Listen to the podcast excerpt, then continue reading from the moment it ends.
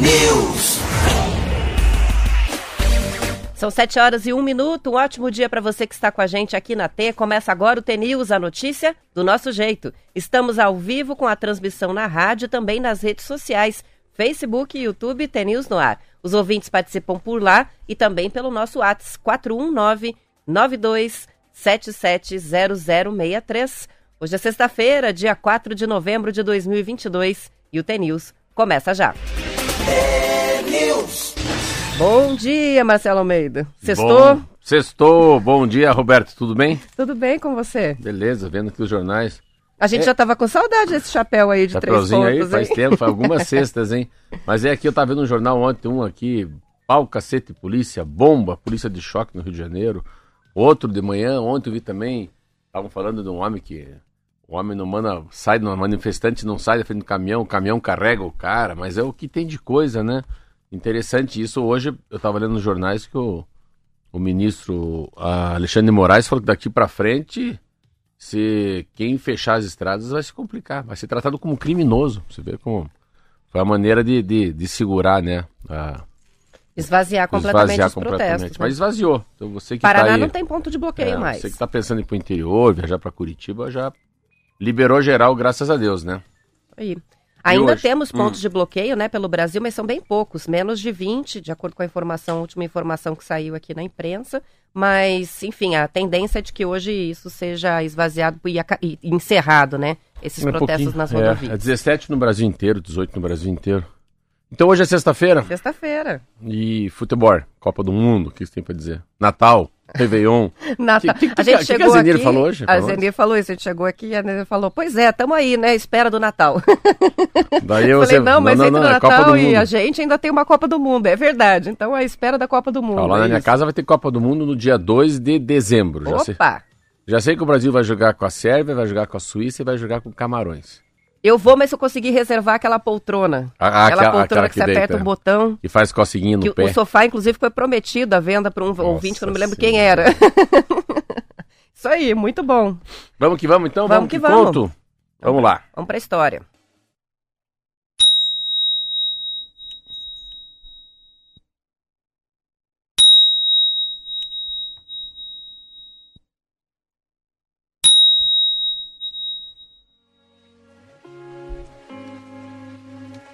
Ação, mente e fala.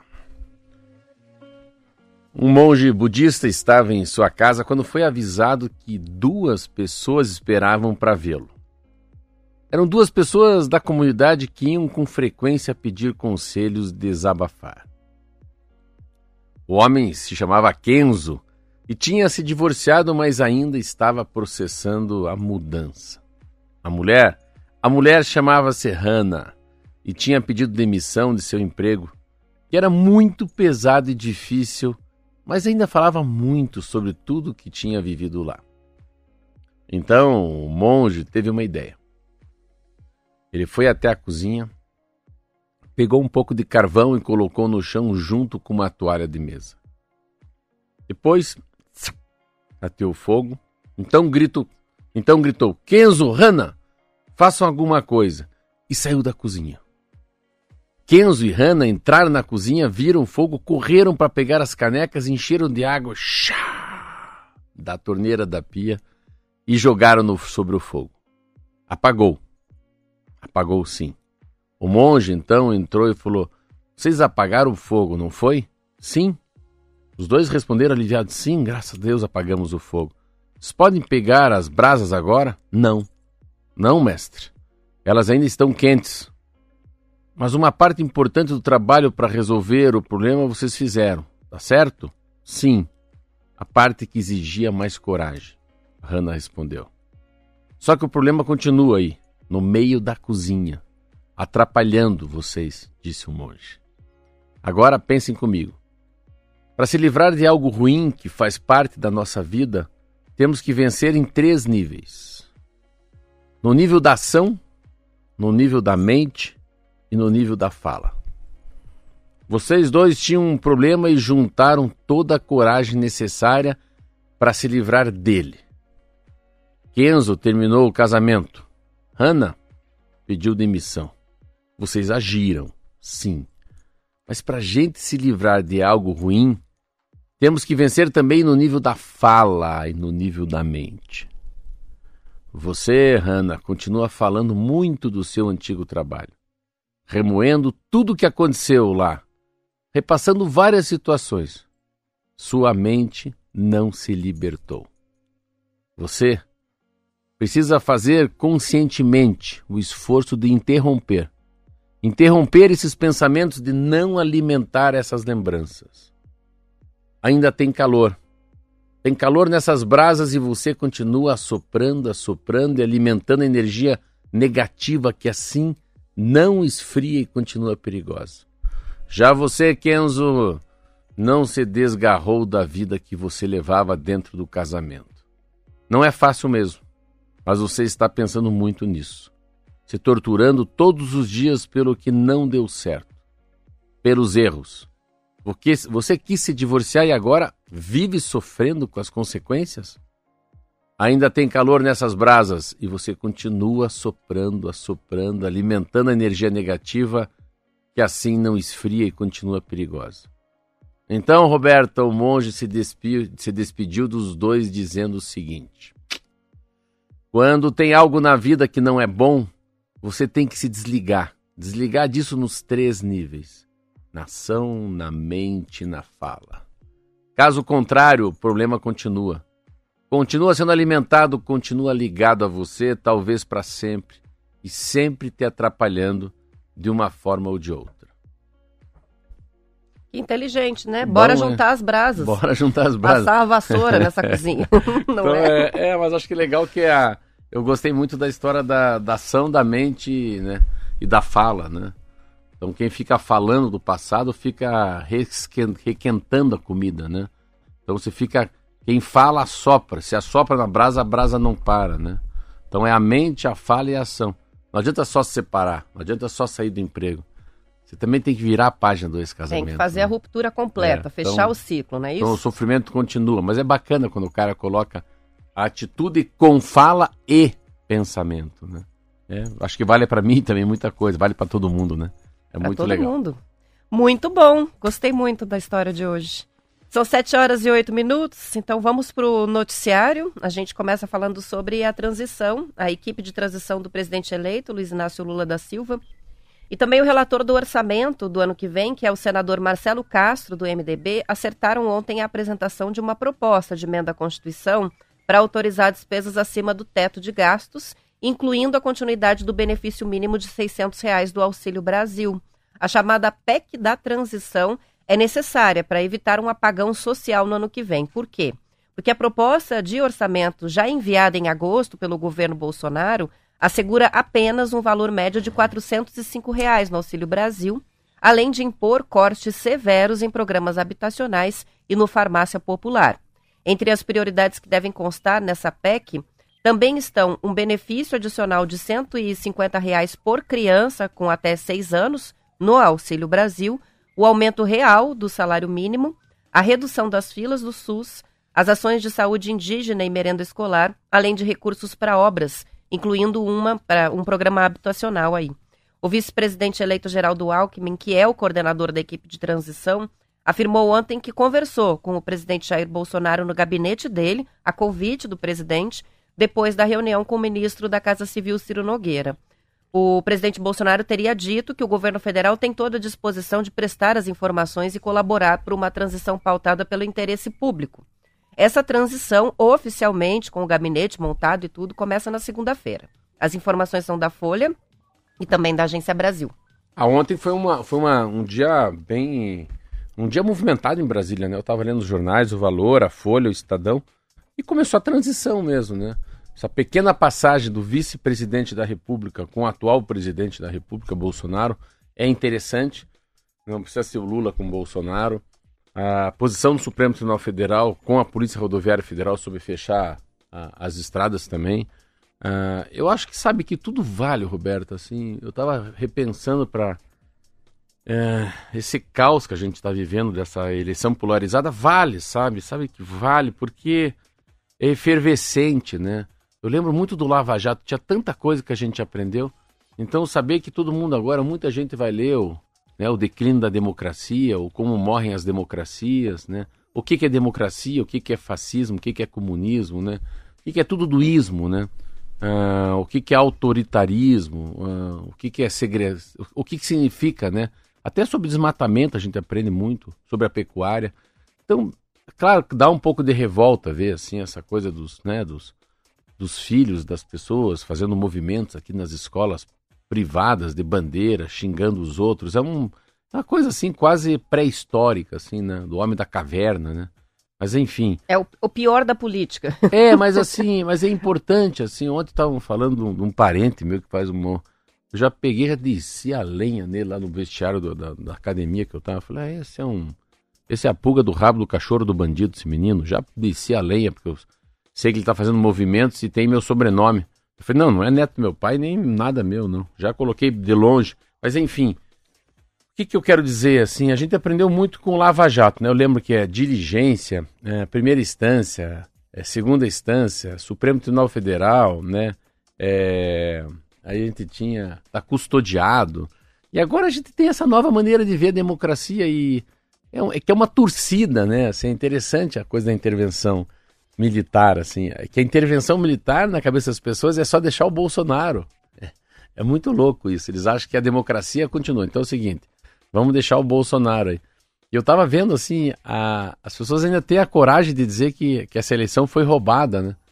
E assim, tudo bem, então se ela foi roubada, por que o Tarcísio, que é um cara espetacular, hein? Virou governador do estado de São Paulo, né? Por que ninguém reclama lá do Onyx, junto ao Eduardo Leite, né? No Rio Grande do Sul. Por que o Décio Lima, que é do PT, não reclama que perdeu a eleição pro Jorginho, em Santa Catarina, né? Ou por que esses deputados federais não reclamam, né? O Ricardo Barros, o erro é só quando é desfavorável, Greice Hoffmann, né? Tanta gente que se elegeu aí, que se reelegeu, ninguém reclama. Então, sabe, isso não é segmentado. Isso é uma coisa que o cidadão que toma um remédio para a cabeça, ele está com um problema. Não resolve só o problema, tem outras consequências do remédio para a cabeça, né? Deixa a pessoa, né? O cara que toma remédio para insônia, o cara que toma remédio para ansiedade. O remédio não vai só na ansiedade, né? Ele é um protagonista, né? Mas mexe com tudo. Então, essa história da intervenção militar, para mim, é a coisa mais doida que tem. Mas, pelo outro lado, você vê Alckmin chegando, o Ciro Nogueira conversou ontem também com o próprio Alckmin, o presidente da República, o futuro presidente da República vai para a COP27, ele vai lá para o Alchamar, é um lugar que meu filho jogava tênis, já vejo aqui o nome. Já vai se posicionar diferente. Essa história que os dois prometeram muito também, né? Muito Auxílio Brasil, muito dinheiro. Muito... Então, como é que faz esse ajuste do orçamento? Tira da onde, põe para onde? Então, é um momento legal de transição, sabe? Mesmo que tenha um pouco de uma sensação ruim, foi dada a largada para a transição. É isso. Agora tem uma transição de 60 dias para chegar na normalidade de 1º de janeiro. Eu acho que a coisa vai andar, o Bolsonaro falou, mandou pessoas sair da estrada, o Supremo Tribunal Federal se posicionou fortemente, o Exército, a Força Nacional ficou para dentro dos quartéis e vida que segue. São 7 horas e 14 minutos, na hora a gente fazer o intervalo, a gente já volta com mais notícias.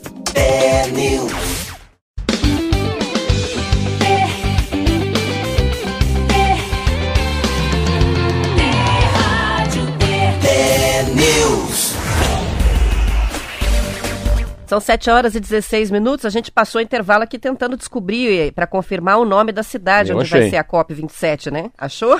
O anúncio de que o presidente eleito Luiz Inácio Lula da Silva estará em Sharm el-Sheikh, no Egito.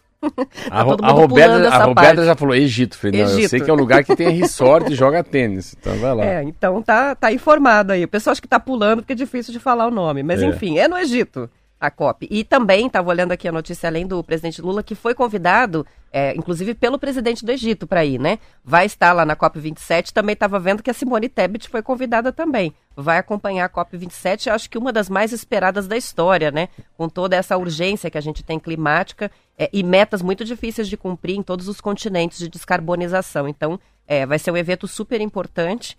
E a gente vai ter já tem essa confirmação, né, do Lula e da Simone Tebet, portanto, que vão ao Egito. Muito legal. Para a Copa, não, para a COP. Pra Copa, não é pra Copa, né? Já estica, né? Já fica pra Copa no mundo. Mas a história é muito interessante. Eu acho que tem uma... E agora isso podia ser outro presidente, né? Mas como é uma facilidade, no meu entender, é tão fácil agora o Brasil se tornar o líder, né? O líder mesmo desse assunto, que é o assunto climático, porque a gente sabe o diagnóstico, né? O Brasil tem uma clara evidência do que ele representa na nação. Então, eu estava vendo um programa sobre isso, assim, a capacidade que isso tem de gerar dinheiro. Porque assim, não vamos desmatar, que daí a gente não consegue exportar. Ao contrário, vamos desmatar menos, vamos mudar o pasto, vamos ver aonde que não adianta desmatar. Depois que você desmatou, o gado não fica em cima porque é alagado, então não adianta nem perder tempo com isso. Então, os caras desmatam para garimpo, tá? Qual que é o percentual do 1,5%? Deixa essa cachorrada desmatar, vai, garimpo, mas a pecuária. Então, como é que de um assunto ruim fica muito bom? É uma transformação, né, da capacidade de você ver a carne vermelha como um grande potencial para o Brasil. É isso que eu estou tentando, às vezes, eu fico olhando e, meu Deus, eu queria ser o Lula por um dia só. Para ele se tornar a grande referência da cadeia produtiva criativa, da grande cadeia produtiva limpa, né? Então, se o Brasil partir para energia eólica, né? Tentar arrumar o clima do mundo, esperar que não tenha mais crise hídrica e a gente não ir para a termoelétrica, a gente não partir para o carvão igual na Europa. E principalmente parar de desmatar a Amazônia, né? Usar de técnicas mais sustentáveis, né? Para todo tipo de produção e acabar com isso. Né? Eu acho que assim, não há... Assim, tem tanta tecnologia, tem tanto avião, tem tanto drone, tem tanto sistema, tem tanto satélite. É só uma questão de não deixar desmatar, né? Então, você tem isso é uma coisa que... Um radar numa estrada. Você quer pegar os caras na curva a 120 km por hora, coloca um radar, vê se não pega.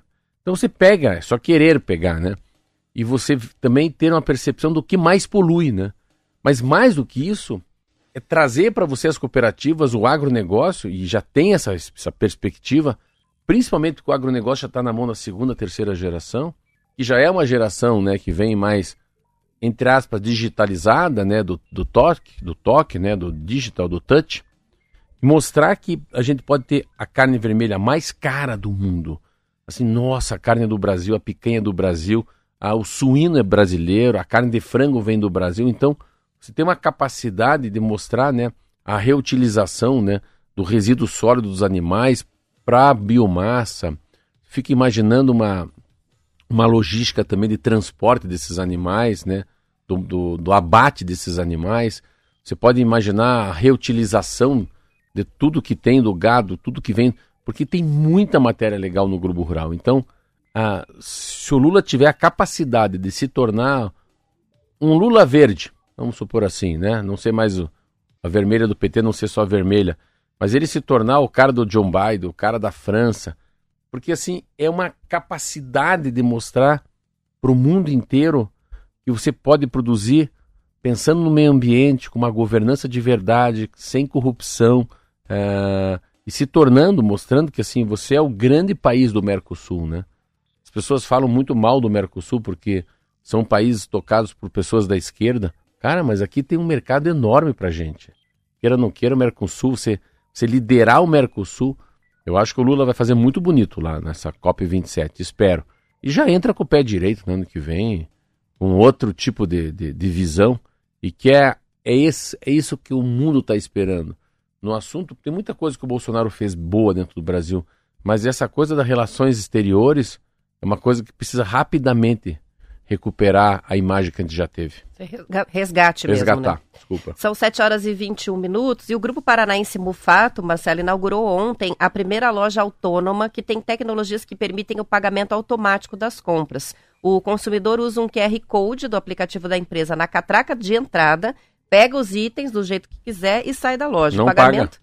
Hã? Paga, é feito direto pelo aplicativo, pelo cartão de crédito. Maravilha. Essa loja autônoma fica em Curitiba, na Avenida República Argentina. Levou cerca de 2 anos para ficar pronto e o investimento foi de 10 milhões de reais. O grupo estuda agora formas de oferecer mais meios de pagamento além do cartão, como o Pix. A empresa acredita que a loja tecnológica ajuda a reduzir custos ligados a furtos e produtos quebrados por clientes. O Mufato já estuda a criação de uma segunda unidade, assim autônoma. A loja tem 250 metros quadrados, quase 4 mil sensores, considerando câmeras de visão computacional e balanças integradas às prateleiras. Toda vez que um produto é retirado da gôndola, olha que interessante, como um pacote, por exemplo, de pão, uma fruta, um chocolate, os sensores captam os sinais e tudo isso acontece de forma automática. É uma loja inspirada na Amazon. O Mufato vai manter 7 funcionários apenas nessa loja que vão ficar responsáveis pelo atendimento ao cliente e gestão de estoque para reposição das prateleiras. São 2.000 itens à venda na loja que fica aberta ao público a partir de hoje. Os dados capturados pelas câmeras da loja são apagados a cada 30 dias. Com isso, a empresa mantém a privacidade dos consumidores enquanto aprende com os dados coletados. As informações estão numa reportagem do Estadão. Olha que interessante, os Mufatos são o Ederson Mufato, o Emerson Mufato, são 3 irmãos e um deles que mora em Curitiba, ele adora a Prestínaria. É uma coincidência. Ah, é? Ah, ontem ele estava lá. Eu vi, ele chegou rápido, apressado. Ele é um menino muito novo, assim, eles são muito novos, que eles perderam o pai muito, muito novo também. Então, se você vê a cara deles, são muito novinhos. É mesmo. São novos. Parece a criançada lá em casa. É, uma criançada lá de casa. E eles tocando esse negócio que é enorme, então. E eu acho... E ontem ainda conversei com ele, assim, eu falei... Um fato, ele adora ir lá. E ele, assim, eu fico impressionado o tamanho que eles têm já. São os caras que faturam 10 bi por ano, né? Eu sempre ponho esse 10 bi, Mufato, Boticário 15 bi. Depois tem algumas cooperativas na minha cabeça também, que são grandes. E aquela coisa de ser paranaense, né? Aqui já tem Mufato Gourmet. E eu comecei a pensar com ele, falei, Mufato, de alguma maneira você tem que se abraçar em mim, eu falei pra ele. De alguma maneira você tem que ser Prestínaria, a Prestínaria tem que ser Mufato. Porque é uma coisa paranaense, sabe? É um mercado do Paraná. Daí ontem ainda falei pra ele, falei, pense, vamos pensar alguma coisa junto, assim, né? Você ter, agora chama-se Marketplace, é o nome, até bom as pessoas saberem. É uma nova maneira de você vender teu produto. Então, é vender teu produto dentro de uma loja que tem outros produtos, né? Chama-se Marketplace. Então é por que eu não vender produtos da minha padaria Prestínaria dentro do Mufato? Tem uma prateleira enorme, assim, só de croissants da Prestínaria. Então, claro que eu vou ter uma taxa de retorno muito boa, porque daí não é uma padaria que eu estou abrindo. Eu estou revendendo um produto que eu tenho na padaria, né? Claro que na padaria é uma exclusividade, uma experiência. E tem uma diferença de você simplesmente colocar o produto à venda naquele espaço físico, né? O que aconteceu com esse termo marketplace, né? O marketplace já existia há muitos anos na forma física. Aquele padrão americano de que você tem uma loja gigante com estandes de várias marcas que oferecem os seus produtos com os próprios atendentes, não é assim? Então é a maquiagem de uma marca ali, com a consultora daquela marca. Você já mencionou uma vez sobre as televisões, né? Que fica o funcionário da Samsung, o outro funcionário da LG, nos seus estandes. Então, é você compartilhar um espaço de vendas com marcas diferentes que cada um, de forma autônoma, toca a vida ali. Sim. E aí isso foi levado para a internet e as pessoas ficaram conhecendo o termo marketplace por causa da internet, né? Não, eu não sabia. Sim. Então, por exemplo, o Magazine Luiza. Você entra no site e na hora que você compra, você já vê ali se é mesmo o produto da Magazine Luiza ou não. São muitas lojas parceiras que dentro do próprio site da marca, você compra, mas você está comprando de outra marca. Você não está comprando da Magazine Luiza, está comprando de outro lojista, né? E isso explodiu com a internet. E agora há um resgate, né, desse conceito para as lojas físicas também. Então, não é simplesmente oferecer o produto do outro, mas é abrir um espaço dentro daquela loja grande para que outras marcas tenham suas mini lojas ali dentro. Está voltando, é isso? É. Até Madeira Madeira, que é uma marca aqui do Paraná, que explode, né, com vendas na internet, porque os produtos realmente têm preços muito diferentes do mercado e produtos que têm qualidade. Mas quando você vai comprar lá, por vezes não é da Madeira Madeira o produto. É de uma loja parceira, porque é um marketplace também, né? É legal. E eu acho que eles estão trazendo essa metodologia. Eu estava vendo também uma empresa chamada Francisco Irota. Eu estava lendo uma matéria também, mas é um cara que fatura menos que 10, acho que é 2 bi por ano. E ele estava falando isso, o que os mercados estão sendo... eles estão se tornando mercados menores, mais rápidos, autoatendimento, mas tem um negócio acima disso aí, sabe o que é? É o fio de bigode, né? Você vê, com toda a automação, no condomínio que eu moro, tem lá um mercadinho que fica olhando, mas será que os caras não vão dar migué nisso aí? Claro que tem uma câmera lá olhando. Mas a essência desses negócios é o fio de bigode, é a verdade, né? É você pagar, você não precisa de lei, não precisa de gente olhando. Então, você pagar, passar no mercado com o próprio código ali, empurrando, essa tecnologia, mas deve ser tão baixa a inadimplência, o malandro agulha que sai correndo, alguma coisa assim. E isso me remete muito a uma conversa lá que eu tive com o Jaime Lerner.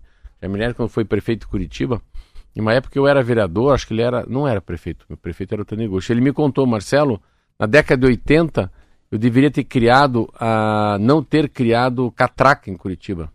A pessoa poderia entrar no ônibus, a gente saber que ele, de alguma maneira ele pagou a passagem antes de entrar no ônibus. Eu ia reduzir muito a passagem de ônibus se não tivesse cobrador. E era uma época que a inadimplência, a sabotagem, valia muito o fio de bigode, o olho no olho. A sinceridade estava muito, muito colocada numa sociedade que não era tão grande. Sei que interessante isso. E você espera que as pessoas ajam corretamente, a princípio, e vai ter as exceções, e não o contrário, né? Que todo mundo vai agir de forma errada. Mas eu faço, tipo... Essas lojas de condomínio são um exemplo. Tipo Market for You, que tem lá, você vai pagar pelo aplicativo e fica na confiança, se você pagou realmente o que você irota consumiu, que eu falei com um amigo meu japonês, que é o terceiro maior mercado de São Paulo, ele falou, nossa, eu tô ganhando dinheiro com loja dentro do condomínio, Marcelo. Porque a confiabilidade, né? A confiança, o produto não perecível. Cara, as pessoas começam a ficar muito fiéis ao meu produto. Agora você pega a história do Mufato aqui. Eu vou dar um exemplo. Eu fui essa semana no Madeiro. Que dia que era? Terça-feira de manhã, à noite. E entrei no Madeiro e coloquei um guarda-chuva meu, assim, encostado num canto lá do Madeiro. Mas com preocupação nenhuma que alguém vai roubar. Ninguém vai roubar um guarda-chuva dentro do Madeiro. E não rouba mesmo. E você sai, assim. Eu perco muito minha carteira de dinheiro, muito. E meu celular. Os lugares que eu vou me devolvem a carteira de dinheiro. Falou, não é bem assim. Devolvem. Conforme o ambiente que você está, familiar, é muito difícil alguém ter coragem de pegar uma carteira e pôr no bolso. Claro, não estou dizendo um lugar tão público, mas um reduto mais fechado. E eu acho que isso deve ser ainda cada vez melhor em cidades menores. Quanto menor a cidade, menor a comunidade, menor o distrito, eu acho que mais funciona o fio de bigode. Sabe? Eu acho que é por aí. Mas é muito interessante. O Mufato é um mercado que todo enamora. Acho que é muito legal. Mufato e Marcelo Almeida. Pode dar certo. A ideia foi muito boa aí. Da parceria e da loja. Mufato e Marcelo. Isso aí. Oi. A gente já vai fechar, só vou registrar aqui a participação do Joel, que lembra, né, com relação às lavanderias automáticas, tem esse padrão, né, esse modelo. Você entra, passa o Pix ou então o cartão pelo aplicativo, a lavadora abre a porta e daí você coloca a roupa, ela faz tudo, sem empregado, sem nada, funciona desse jeito também. Bem lembrado. Vamos encerrando a edição estadual, depois do intervalo a gente volta para a parte do Paraná, você acompanha o noticiário da sua região e pode ficar com a gente na transmissão pelo YouTube até às 8 horas. Aos que ficam, bom fim de semana, até segunda-feira. Tchau, tchau, até segunda. TNews. Seja bem-vindo, muito prazer.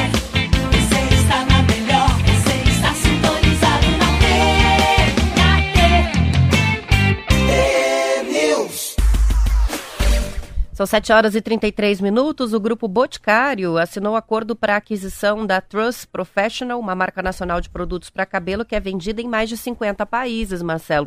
O valor não foi divulgado. Fundada em 2003, a Trust tem forte atuação em treinamento profissional. Em janeiro deste ano, inaugurou uma academia para profissionalização de cabeleireiros em São José do Rio Preto, no interior de São Paulo. Esta empresa, portanto, agora que... passa a fazer parte do grupo O Boticário. Engraçado, a gente falou do Mufato e daí em seguida falamos do Boticário. Ele tem essa habilidade, né, que eles têm de comprando marcas, né? Mas é interessante que não é só comprando marcas, eles compram marcas e produtos de segmentos diferentes. Então eles pegam, né, para você não... Você faz para os teus segmentos, né? Esse produto não é para aquele cidadão, é para esse tipo de cidadão, para esse tipo de bolso, para esse tipo de pele. É uma coisa muito louca, assim, umas que são mais modas, umas que são mais recorrentes, né? Algumas lavandas. Eu tenho absolutamente paixão pelo Boticário. E eu estava vendo também essa história do Boticário de preparar as pessoas. Acho muito louco isso. Então você vê, eles passam do produto para a pessoa, né, Roberto? E eles passam, eu estava lendo sobre o Boticário, que eles saem da, como é que fala? Customizado? É isso mesmo, customização. Personalização. Não, né? Para personalização. Então ele sai de uma customização. Então, a Roberto, o Marcelo, o Marquinhos, o pessoal do Rádio T gosta de uma coisa mais para amarelo. Então fazer um creme do Bom Dia mais amarelinho. Mas depois não, daí eles começaram agora a ir na pessoa. Qual que é o teu CPF? Meu CPF, teu nome. Roberta Regina Canetti, é isso? Não, é Márcia Roberta Canetti. É Márcia Roberta. Regina, eu. Márcia Roberta, coloquei o Regina agora. Márcia Roberta Canetti. Daí eles já sabem teu perfil. A maneira, a base que se usa, o condicionador que você usa, já sabe que você, quando chega o verão, você usa um protetor 30, você usa um protetor 50 na face, né, na pele da bochecha. Então eles estão, pensa um troço que é nacional, mas eles começam a tratar com essa gentileza, né? Então não é customizar, é personalizar. Você, tudo bem? Márcia Roberta, tudo bem? Dá o CPF, por favor. Aí a moça na loja sabe que você é mãe do Kiki, que você é assim, e fala, olha, tem um produto parecido com aquele que você gosta. Olha que sacada. Olha, nós compramos a Alô Berenice, compramos uma empresa agora que também está fazendo curso. Então, assim, é uma sensação que eles envolvem produto, mas envolve também, de alguma maneira, parece que eles querem ter o currículo, se você quiser ser cabeleireira. Tem um chamamento para você trabalhar na Boticário. Ou não na Boticário, mas trabalhar com embelezamento. Isso eu queria chegar. Né? Nessa área. É nessa área. Eles prepararão, eles têm qualidade, gente, expertise para te preparar para ser uma cabeleireira. Esses caras são muito bons. E outra coisa, né? Queira ou não queira, o pequeno não se cria, né? E tá certo, eles vão comprando. Mas eles vão comprando coisas que já está solidificada também, Roberta. Eu tava com quem conversando? Ah, tinha um moço na Prestínaria, olha que interessante. O nome dele é Samuel. Eu falei, Samuel, conhece aqui? Não conheço, sou de fora. Isso terça-feira de manhã, à tardezinha, assim. E falei com ele, conversei com outro dia, era feriado. E terça-feira à noite eu peguei e fui no Madeiro. Cheguei no Madeiro, o cara tá lá. Samuel com mais 5. Aí bati um papo com eles, bem legal. E eles acabaram me convidando pra fazer uma palestra no Boticário. Você acredita isso? Olha! É bem topzera, assim. Pegou meu telefone e falou, ó, volto dia 12, 13, acho que de dezembro, ou de agora, de novembro, mas queria que você fizesse uma palestra para os colaboradores do Boticário. Muito legal o jeito que você fala. Falei, olha aí, ó, cara, sei como é que é a vida, né? Então, o cara foi na Prestinaria e daí sempre que eu falo que eu conheço o Sergião, os caras, hã? Aqui, quem vem aqui é o Miguel do Boticário, hã? Porque assim, para eles deve ser muito legal trabalhar em numa cidade do Brasil. Chegam ali na minha padaria e eu falo que o Miguel frequenta a minha padaria. Então, assim, eu tô mais próximo do dono do Boticário que eles, né? Sim. Então é muito legal. Mas é sempre muito parabéns. Eu sou um fã do Boticário. Pena que não tenho cabelo, mas eu compro lá um shampoo caviar.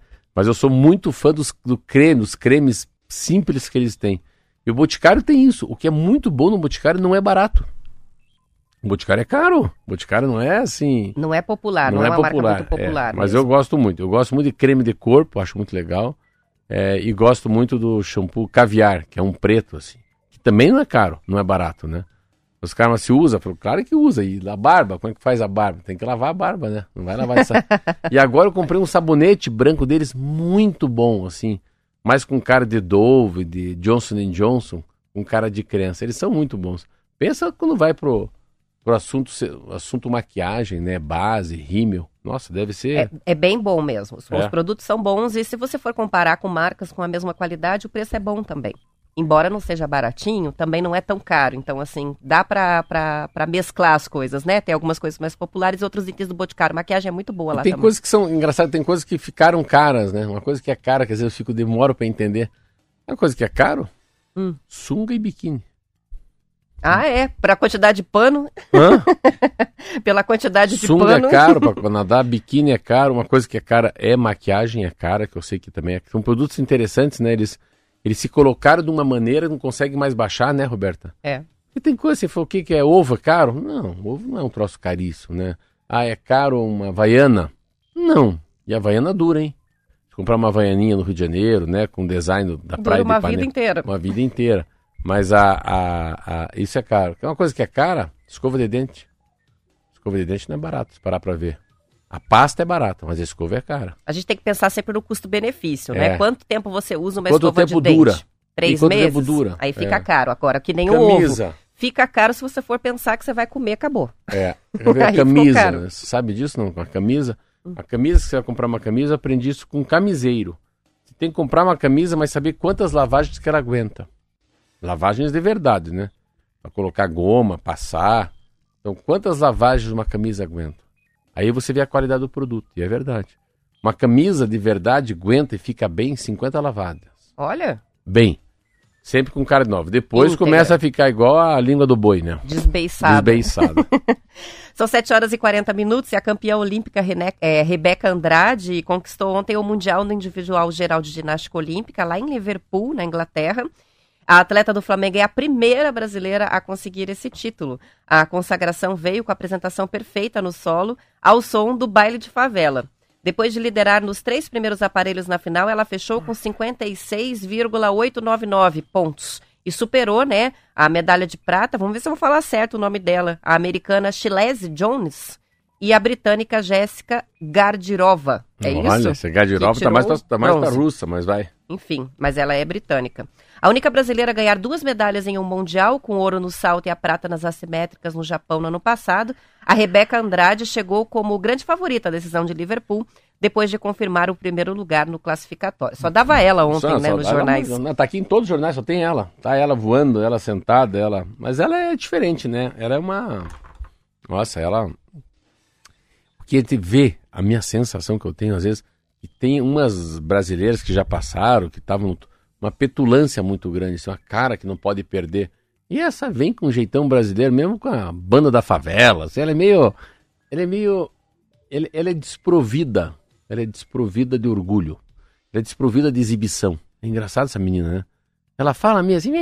É mesmo, ela é bem espontânea. Mas ela não, né? É assim, não sei... Eu lembro que aquelas outras que se aposentaram faziam pose, assim, de inteligente, né? Sempre reclamando, falando. Ela não, ela é meio assim, ela é meio moleque, assim, é meio...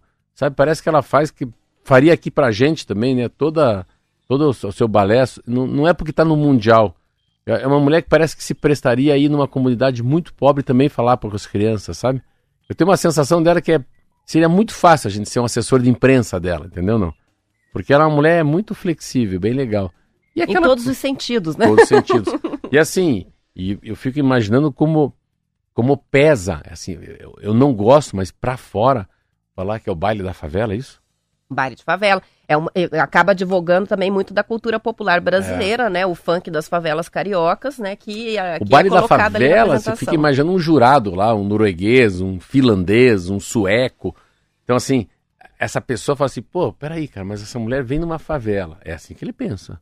E é uma família pobre, que não tem estrutura nenhuma no Brasil. Não é Cuba, não é Rússia, não é Estados Unidos. E vem aqui, papa, primeiro lugar. Então, assim... Tem um recado de resiliência, isso aí, né? De que ficou na fila, que a mãe deve ser uma moça muito simples, uma empregada doméstica, o pai faleceu novo. Eu já fico vendo o quadro dessa família. E os caras levando ela na ponta de ônibus para ir treinar, né? Estudar à noite. Então, isso acho que também traz uma coisa a mais pro jurado. Para mim, mexeria comigo. Agora chega a Rebeca lá da Melodia da Favela contra uma americana... que mora em Los Angeles. E sabendo da situação que a gente tem no Brasil, de pouquíssimo investimento no esporte, falta de infraestrutura, aí eles todas sabem, as dificuldades, né? Ir lá e ganhar o Mundial. Os caras são jurados, esses caras sabem, né? Dá um glamour a mais pro negócio, né? Parabéns. Eu gosto muito dela. Eu acho que ela, desses últimos 10 anos que a gente conhece, essa moça, de todas elas, é que mais traz simpatia. Quem era muito simpática também é aquela que ficou tetraplégica. Aquela moça era muito legal também. Ela era uma moça muito assim... Muito pouco afetada, a palavra é essa, né? Você vê no futebol, às vezes, né? Eu estava conversando com um goleiro do Curitiba, Gabriel. Meu Deus do céu. Eu fiquei chocado com ele, assim. Eu fiquei chocado. Chocado com a simplicidade. É a Laís Souza, né? Estava tentando lembrar o nome dela. Tem coisas assim. Sabe que uma vez eu estava no aeroporto e estava sentado do meu lado em Congonhas o Fernando Ricardoso. Meu Deus do céu. Você acredita que ele estava do meu lado sentado? Eu conversei com ele. Marquinho, é a mesma coisa se ali na... trocar figurinha na Praça da Ucrânia e ele sentar no teu lado. Deve se ver, né, um cara que foi presidente da República, conhecido mundialmente, uma simplicidade. E é essa que é bacana, gente que tem um cargo muito grande, né, que assim, que leva as melhores medalhas, que é o topo no esporte. Você vê pelo outro lado que é uma pessoa humilde, uma pessoa normal como a gente. É difícil ser simples, você já não falou isso aqui? Já. Isso é igual uma coisa comigo. Que é difícil, é isso. Já que você tá aqui, você vai fazer comercial? Não ainda. Tem? Olha que legal que eu vou conversar com você segunda-feira. Muito legal. Historiador procura identificar como diferentes povos e épocas afetam os sentimentos de satisfação pessoal. A felicidade mudou? É muito lindo. Olha que legal isso aqui que ele fala. Acho importante não se preocupar em ser feliz com muita frequência. Apenas tente ser útil, Roberta. Ironicamente, a pessoa será mais feliz assim. Que legal, né? Que legal. Vamos falar sobre isso? É no Valor Econômico. Falando isso, a gente tem que assinar para você. Então, a felicidade mudou? Essa é uma história aqui. Já estou separando o assunto para a gente falar na segunda-feira no Estadual sobre esse tema, que é um tema bem legal. Já achei aqui. São 7h46 e a empresa Serra do Atlântico, Marcelo, que tem sede em Morretes, aqui no litoral do Paraná, é a primeira envasadora do estado a produzir água mineral em lata. De acordo com o portal do jornalista Reinaldo Bessa, a proposta é oferecer um produto mais sustentável. Por quê? Porque o alumínio é um material 100% reciclável e no Brasil cerca de 97,5% das latas efetivamente são recicladas em processo que pode ser repetido inúmeras vezes. A água mineral Serra do Atlântico tem baixo teor de minerais e propriedades levemente alcalinas, características que, segundo a empresa, conquistaram os consumidores não só no Brasil, mas também no exterior. A qualidade da água mineral se deve à localização da empresa, que fica aos pés da Serra do Mar. Desde 2006, a Serra do Atlântico está entre as 100 melhores águas minerais do mundo pelo guia Fine Waters, principal publicação do setor. As embalagens de 310 ml são apresentadas em duas cores, a preta é a água sem gás e a vermelha para a versão com gás. Por ser uma embalagem pouco convencional, Marcelo, a latinha de água recentemente foi o tema de várias reportagens pelo Brasil. Por quê? Porque vazou o áudio do apresentador William Bonner abrindo uma latinha durante a apuração dos votos do segundo turno lá na Globo. E os telespectadores internautas ficaram especulando e fazendo brincadeiras nas redes sociais, sugerindo que ele abriu uma cerveja com a virada do Lula na transmissão. O boato foi desmentido pelo apresentador, que afirmou que estava tomando uma água em lata. E o pessoal primeiro achou que era mentira. Agora a gente está vendo que realmente é uma tendência. A água mineral vai sair da garrafinha de plástico e vai começar a aparecer nessa apresentação da latinha de alumínio. Sabe que no final de semana eu fui pro Rio de Janeiro, e é uma verdade, porque eu só tomei água em lata. Viu só? E a água em lata deles é uma água Minalba. Mas é muito ruim.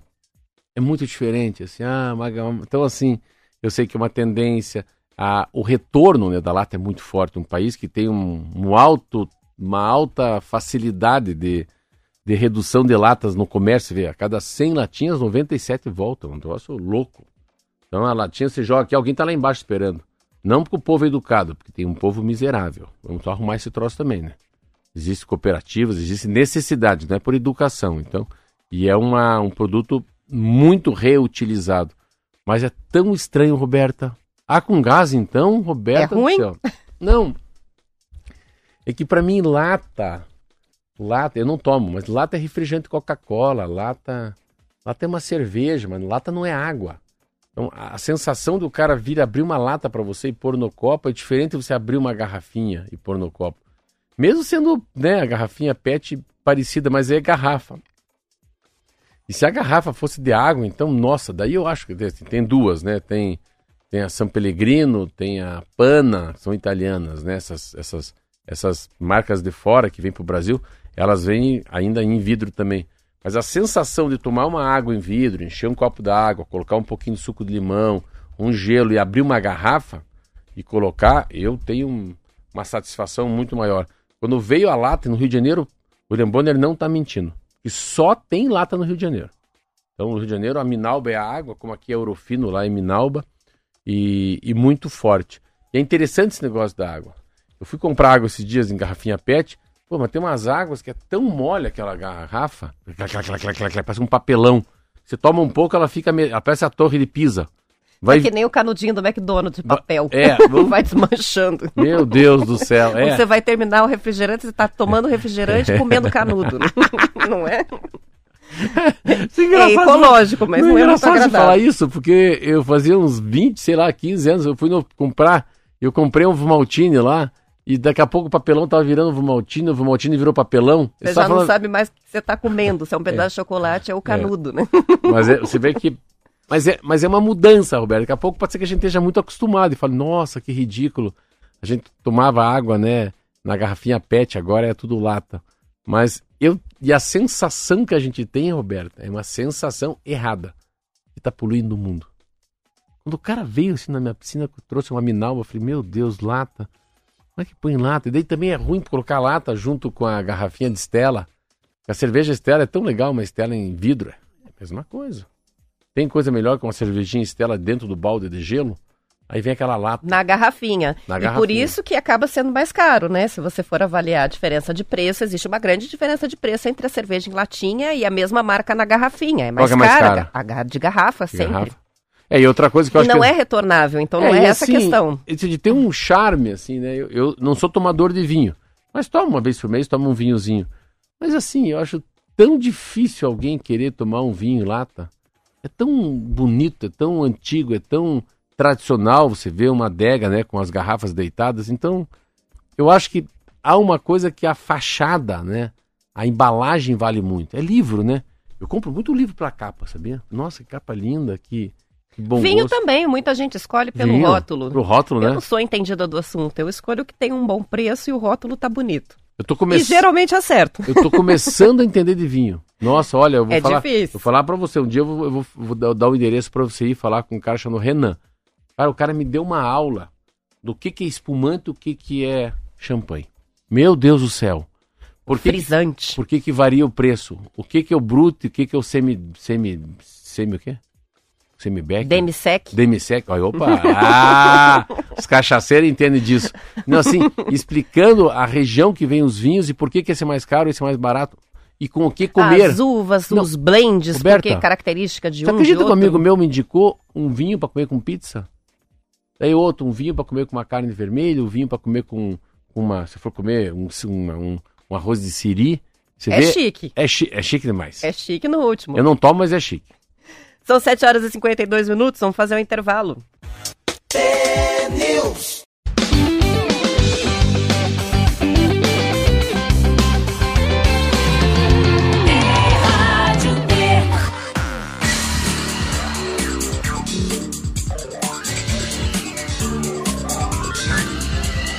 TNews.